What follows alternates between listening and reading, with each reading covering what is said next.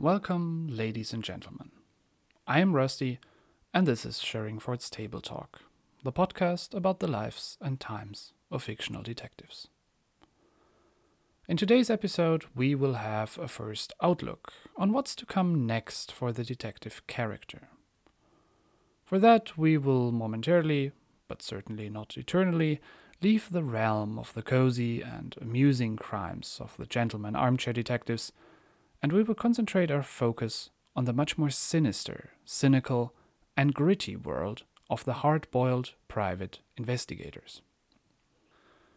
Hard-boiled fiction is an actual term for a certain literary genre that found its existence somewhere between detective fiction and noir fiction crime stories. Hardboiled fiction is mostly characterized by a single protagonist who takes on the fight against a corrupted society and all its connected aftermaths. The protagonists thereby often take on the roles of some sort of anti-heroes, not so much because of self-interest, but rather because the corrupted legal world doesn't allow them to follow the classical heroic lines which are defined by idealism and a conventional ethical code. Hardboiled fiction and noir fiction are very closely connected, and the terms are often used interchangeably. Experts and authors in the field of crime fiction, however, see a clear and necessary distinction between the two genres, and since I do not count as neither of them, I will use a quote by crime fiction author Megan Abbott to draw the border between the fields for you. In an interview with the Swanee Review in June 2018, she said, quote, "Hardboiled is distinct from noir, though they are often used interchangeably. The common argument is that hardboiled novels are an extension of the Wild West and pioneer narratives of the 19th century. The wilderness becomes the city, and the hero is usually a somewhat fallen character, a detective or a cop. At the end, everything is a mess. People have died, but the hero has done the right thing, or close to it, and order has, to a certain extent, been restored. Noir is different. In noir, everyone is fallen, and right and wrong are not clearly defined and maybe not even attainable." End quote. Taking this definition as our basis for the moment, it is pretty safe to say that the detective of today is part, if not even the founding stone, of hard-boiled fiction. He's easily as famous and popular as all the detectives on our list so far, and he has also brought the detective character on a new level. He has enriched it with a new persona, and thereby he has inspired countless of other characters coming after him. Episode 12 at Sheringford's Table Talk. Philip Marlowe.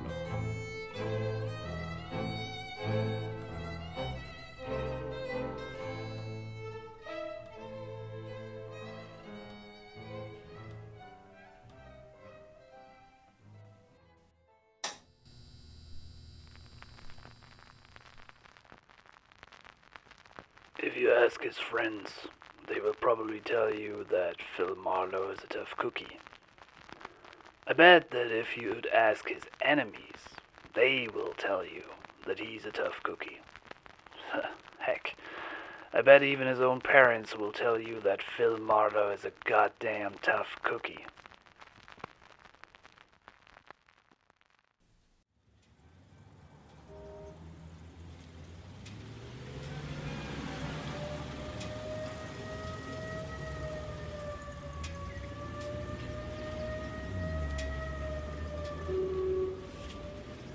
Los Angeles, California, 1936. On the sixth floor of the Cahuenga Building, a tall and handsome brown-haired, brown-eyed man stood by an open window. He took a few sips of the stiff one he had mixed himself when he got home.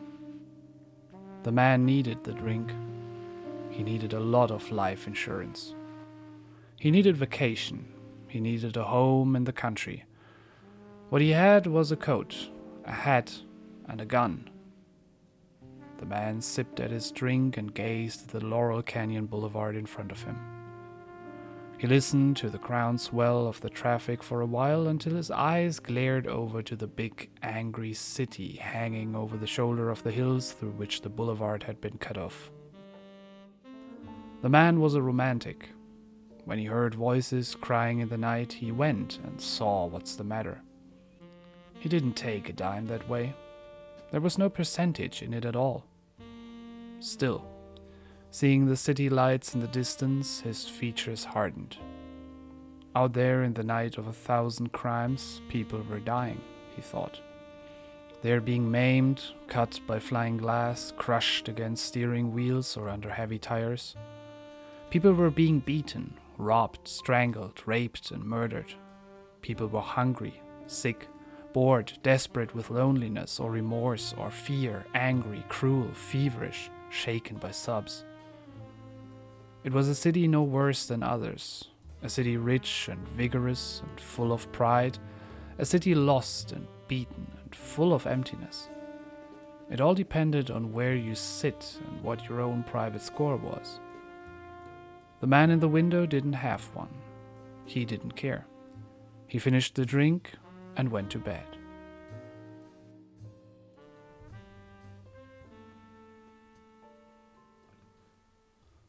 This extract that you just heard about the man in the window, who we all know is Philip Marlowe, is a collection of quotes from different Marlowe stories that I cut together in an attempt to present you the very essence the Californian-born PI is all about.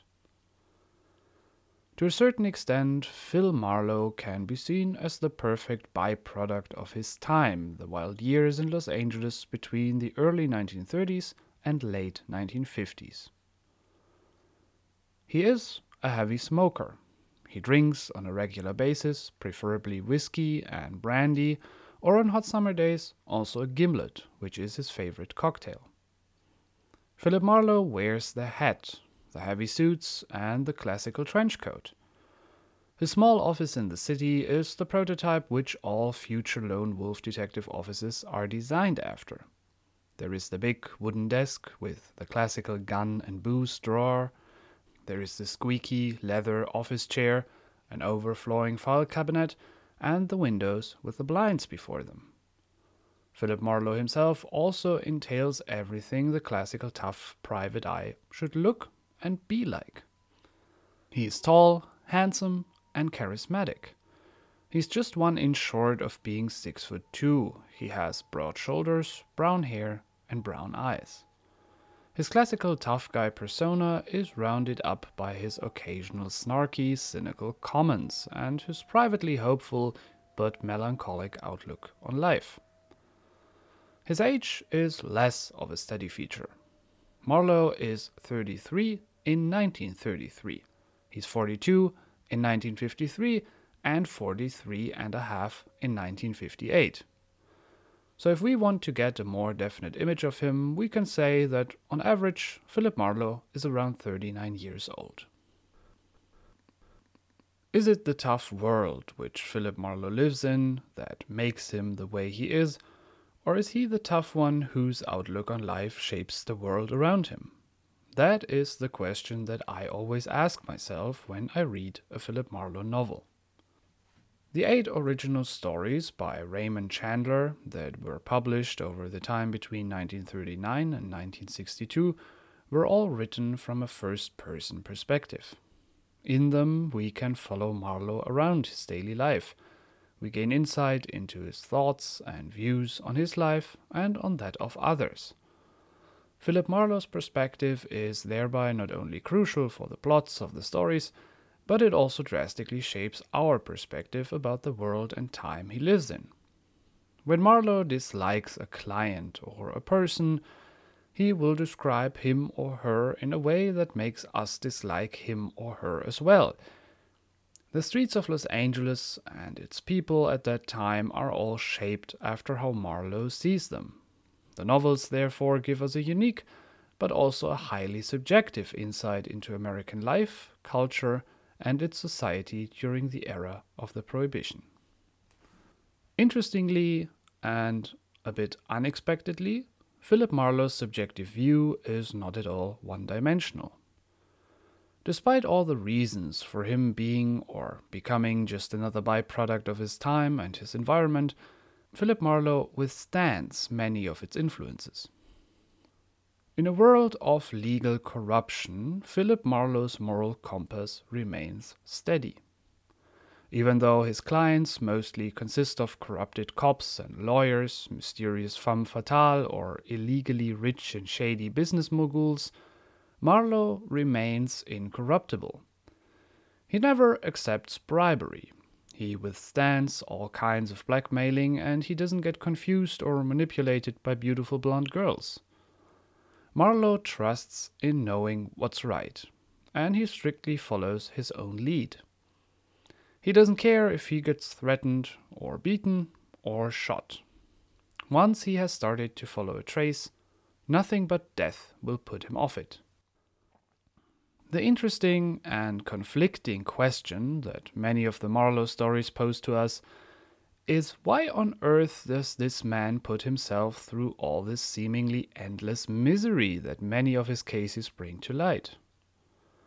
Marlowe would have the choice. Many times he shows us that he's perfectly capable of doing something else entirely, something more secure or better paid at least, since his current position is not even that.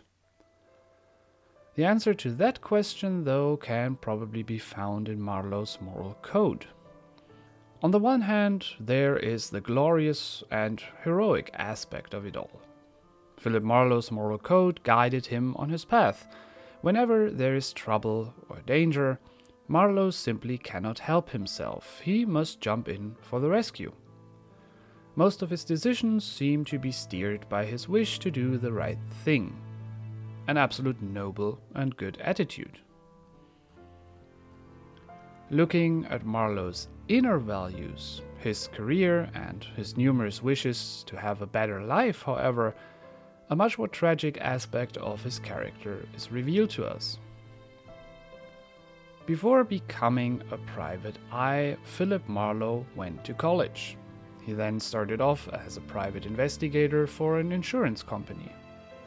After that, he even worked for the Los Angeles County's district attorney for a few years. All looked bright and well until Marlowe was suddenly fired. The reason? Insubordination, or as Marlowe himself put it, for talking back. It was only after this incident that Marlowe decided to open a small single-man operation in Los Angeles. Marlowe's background gives us a lot to think. We could simply take the obvious choice and say that Marlowe has a problem with authority figures, and that would perfectly well fit the profile of the lone wolf PI, but I personally like to give Marlowe the benefit of the doubt here. Trusting his descriptions of his world to be mostly objective, we can assume that Philip Marlowe had simply realized that you cannot beat the system while being a part of it. Maybe his former boss had been corrupted, like many before him, and Marlowe consequentially started to disagree with his decisions and got fired for it. In my opinion, this explanation suits Marlowe better, and it is in conformity with some of Marlowe's inner feelings. His personal interests reveal a bit more about the person that is hidden behind this tough guy persona. Philip Marlowe is a romantic, a fact that he himself had emphasized multiple times. He likes to read poems. He believes in true love and in the good in people. That's where the actual motivation for his moral code comes from. It is the belief that not everything is lost. He wishes to live a better life, and he knows that this life is not out of reach for him. He has the skills and the possibilities, theoretically, to become whatever he wants to be. The only thing that holds him back is that he has not given up on his belief that he can make a positive impact. His motivation to solve his cases, therefore, is a completely different one to the motivation many of the former gentleman detectives show. While there surely underlies a certain moral responsibility in all of them, many are much more drawn to the intellectual challenge of a case. Some even admit it openly, like Sherlock Holmes, Auguste Dupin, Peter Wimsey, or Hercule Poirot, to just name a few. This attitude is a luxury that Marlowe doesn't have.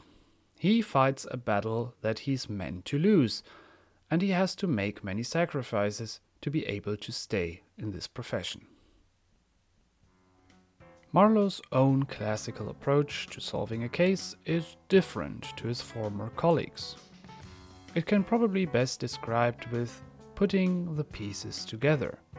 His tactic entails a very systematic collection of clues by talking to the right people and being at the right places. Today, this crime-solving tactic has become somewhat synonymous with hard-boiled detectives. At Marlowe's time, it was a desired alternative to the otherworldly abilities and skills of a lot of the former crime fighters. Marlowe's crime-solving abilities shall not be ignored, however. His respectable skill in logical reasoning, which he is used to practice regularly by replaying famous chess variations by himself, combined with his vast knowledge of the psychology of the people during his time, make him actually a formidable detective. Naturally, Marlowe does all his footwork himself, and he often ends up in precarious situations this way. His harsh surroundings and the dangerous nature of many of his cases can force Marlowe to occasionally use violence, but preferably he stays away from this kind of conflict solving. Several times he would use alcohol to make his conversation partners a little bit more susceptible to his questions, but apart from that he always stays on the side of the law and the morale. His cases never allow Marlowe the same triumphant presentation of his conclusions that made so many fictional detectives before him famous. Arriving often at very tragic endings, Marlowe's solutions entail notes of bitterness and cynicism, and, fittingly to the genre of hard-boiled fiction, Marlowe in the end must deal with the fact that order has been restored, but that he himself is once again denied a happy ending. Philip Marlowe's fictional career is a short one, but it has nonetheless produced an entire literary genre and the inspiration for countless other detectives. We know that he ends up being married towards his last cases, but his author Raymond Chandler died before he could give us the final conclusion to the case of Philip Marlowe. There are several other authors who try to keep telling the story of the tough Californian detective, but I must say that as much as I like to have a definitive ending to a beloved character, Marlowe for me is best left as he is. I see his stories more as an insight in one more life with one more job during a particular time. It is not the legendary tale of a detective mastermind. Marlowe's stories lack the glamour and the theatrics of the gentleman detectives before him, and I like it this way. I think that Marlowe himself was not about being another one of the greatest crime fighters, but he was more of a symbol for fighting adversity and staying true to what is good. So, thank you very much for listening. I really hope that you enjoyed this episode, and if you did, I would be happy if you would leave a like or review it even. In case you want to help me out in growing a bigger audience, please feel free to recommend the podcast to your friends or your family. And lastly, if you cannot have enough detective content in your life, consider following me on Instagram under Sheringford's_table_talk. That's all. Have a nice day, and you will hear from me again soon.